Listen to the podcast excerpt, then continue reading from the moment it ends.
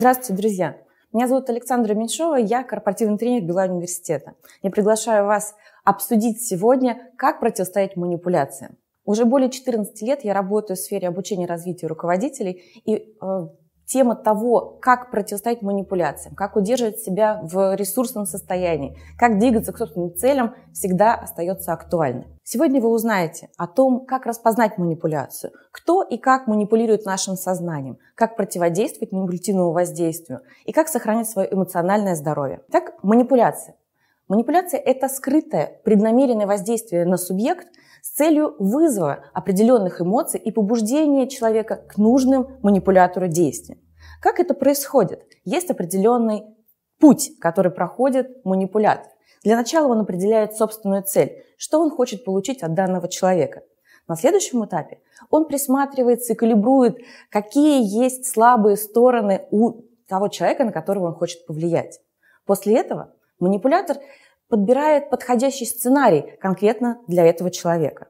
После этого манипулятор начинает осуществлять это воздействие. С помощью коммуникации он общается, воздействует, доносит свои мысли, и мы с вами сегодня тоже поговорим про то, какие сценарии могут использовать манипуляторы. И после этого манипулятор получает, наконец, ту выгоду за счет того, что человек под этим воздействием принимает необходимое манипулятору решение и совершает определенные действия. Мы постоянно находимся в коммуникации с людьми. И важно различать, где идет манипуляция, а где происходит просто коммуникация. Если мы говорим про манипуляцию, то там есть точно скрытая цель. Есть воздействие, преднамеренное субъекта на объект. И есть скрытая цель, которую достигает манипулятор. Когда мы говорим про коммуникацию, то цели этой коммуникации открыты.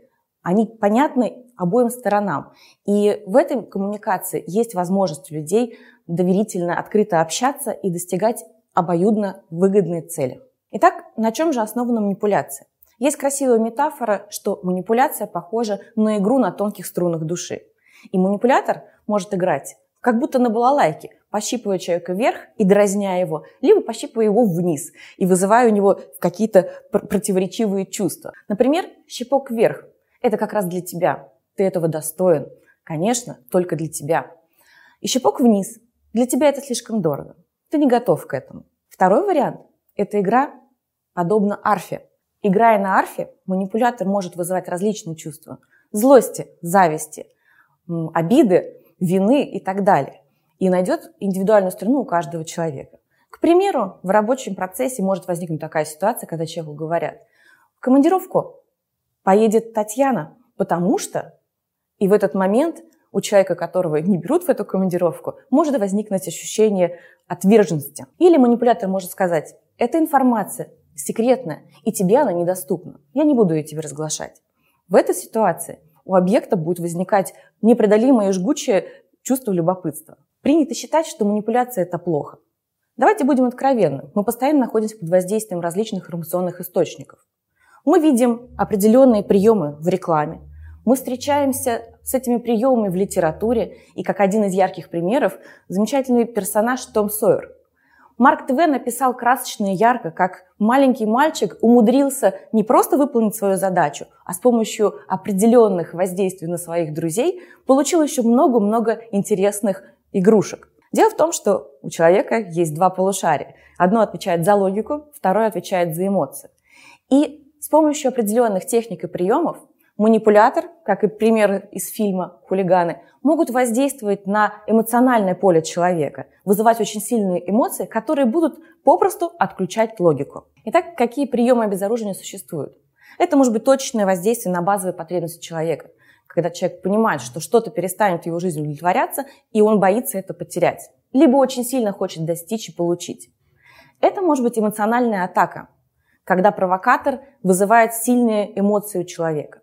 Это может быть численное преимущество атакующей стороны.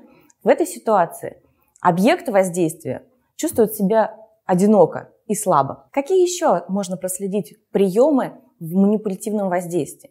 Это может быть резкое ускорение темпа речи, либо замедление. В этот момент мозг переключает свое внимание на говорящего и прислушивается к тому, что ему сообщают. Это может быть внезапное сокращение дистанции, когда манипулятор вторгается в личное поле человека и тем самым тоже побуждает его испытывать дискомфорт. Некоторые манипуляторы не просто вторгаются в личное пространство другого человека, но и начинают нарушать его личные границы и физически касаются его, что может быть воспринято человеком очень резко. Все эти приемы очень сильно влияют на эмоциональное поле человека. Они вызывают яркие эмоции и попросту отключают логику. Так как же противодействовать манипулятивному воздействию? Во-первых, важно научиться распознавать манипуляцию. Во-вторых, важно научиться останавливать это воздействие. В-третьих, важно научиться анализировать эти сценарии и четко понимать, что же происходило в каждой ситуации. Что хотел от нас манипулятор, за счет чего он на нас воздействовал и какие цели он преследовал. Крайне важно научиться определять собственные точки уязвимости, понимать, где находится та точка реактивности, когда мы перестаем собой управлять. А еще очень важно научиться регулировать собственное национальное поле, управлять своими эмоциями и находить возможность возвращать себя в ресурсное состояние. Итак, как же распознать манипуляцию? Вы это можете сделать по наличию деструктивной критики в речи если манипулятор переходит на личности, и вы чувствуете, что вас уже оскорбляют. Например, манипулятор в резкой форме критикует ваш внешний вид, ваш стиль общения, либо еще какие-то ваши личные особенности. Такая деструктивная критика не позволяет сохранить лицо. Человек чувствует себя обиженным, оскорбленным. Еще в речи манипулятора вы можете проследить деструктивные констатации. Это некие факты, которые вызывают смятение, смущение и неприятные эмоции у человека. Например, ну да, ты же закончил не самый престижный вуз. Или, а, да, я забыл, что ты из маленького городка. Еще в речи манипулятора могут содержаться деструктивные советы. Это непрошенные советы, которые вызывают у человека негативные эмоции и чувство беспомощности. Такие советы нарушают личные границы человека и, конечно, вызывают очень яркую эмоцию. Например, деструктивным советом может быть следующий. Пора бы тебе уже усвоить. Или «А почему бы тебе не научиться, а почему бы тебе это не сделать?» По наличию таких деструкторов в речи вы можете распознать манипуляцию. Манипуляцию важно остановить. И сделать вы это можете несколькими способами. Первый способ – сломать сценарий манипулятора. Используйте юмор, эффект неожиданности или креативность в общении с манипулятором. Вы можете остановить манипуляцию и воздействие на вас, если вы прервете контакт с манипулятором. Отодвиньтесь в сторону, переключите внимание свое на какие-то объекты, факты, которые вас окружают. Перехватите инициативу в диалоге, начните задавать вопросы вашему собеседнику. Еще один эффективный способ – вскрыть цель манипулятора. Вы можете разоблачить план и сказать, что вы видите, что сейчас происходит. Вы можете поделиться эмоциями и открыто сказать, что в этой ситуации я испытываю такие эмоции, и мне сейчас некомфортно. Очень полезно анализировать и запоминать те сценарии, которые применяют манипуляторы. Ну, например, давят на чувство вины или преувеличат свой собственный авторитет. Возможно, кормят обещаниями, либо просят постоянно какой-то услуги. Для того, чтобы справляться с манипуляциями, важно понимать, где у нас находятся точки реактивности. Где эта кнопка, на которую может воздействовать манипулятор. Друзья, пожалуйста, вспомните, про тот момент, когда вы что-то сделали, либо приняли решение под воздействием эмоций. Попробуйте определить для себя, за какую струну вас задели. Почему это произошло и как часто вы попадаетесь в эту ловушку. Попробуйте вернуться в эту ситуацию и вспомните, какая мысль крутилась у вас в голове. Важно определить, исходя из чего вы принимаете решение. Что важно лично для вас? Да? У каждого из нас очень много потребностей. Но есть две-три ключевые, которые побуждают нас к действию.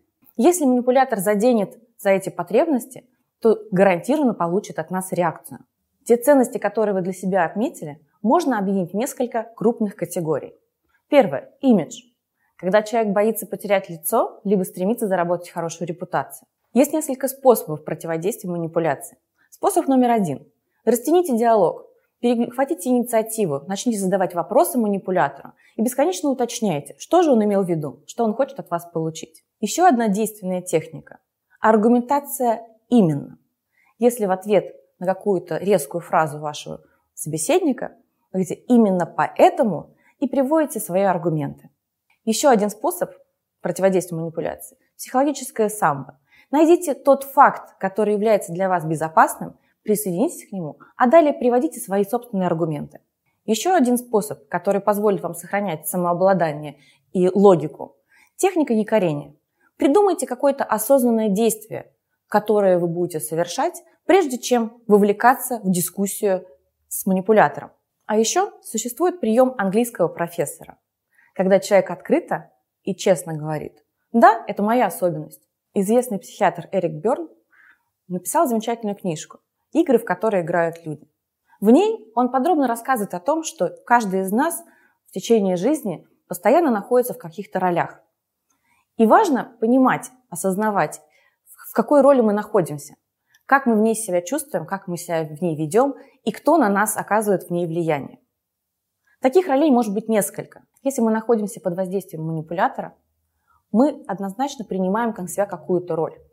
И в этой роли мы будем либо испытывать чувство вины, либо мы будем стараться кем-то управлять и командовать, либо мы будем стараться кому-то постоянно помогать. Очень важно различать чужую игру и свою собственную. И не принимать на себя навязанные роли. Стараться стать автором собственной жизни и осознанно принимать решения во всех ситуациях. Для того, чтобы не стать жертвой манипулятора, важно научиться сохранять свое эмоциональное здоровье. Мы постоянно получаем огромное количество информации. Мы видим рекламу, слышим рекламу, мы видим бренды, которые нас окружают, и наш мозг постоянно считывает эту информацию. Таким образом, он становится очень перегружен. Позвольте своему мозгу отдохнуть. И на время уберите все этикетки из поля зрения. Научитесь управлять своим эмоциональным состоянием. Отслеживайте, какие вы эмоции испытываете в тот или иной момент. Попробуйте смоделировать экстремальные ситуации, не выходя из зоны комфорта. Еще один частый вопрос – как быть, если тебя просят о помощи? Конечно, помогать людям нужно. Важно отличать тот момент, когда это действительно просьба, человек нуждается в вашей поддержке, либо это манипуляции, и на вас перекладывают ответственность за задачу другого человека. Задайте человеку, который обращается к вам за помощью, несколько вопросов. Что ты уже пробовал сделать? Что ты сам планируешь делать? Что ты будешь делать, если твой план не сработает? Поддержите человека, если у него появился план действий. Если человек перекладывает на вас ответственность и просит решиться за него, вы имеете полное право отказаться. И скажите четко «нет». В заключение хочется добавить. Помните, друзья, если вы не управляете собой, значит кто-то управляет вами.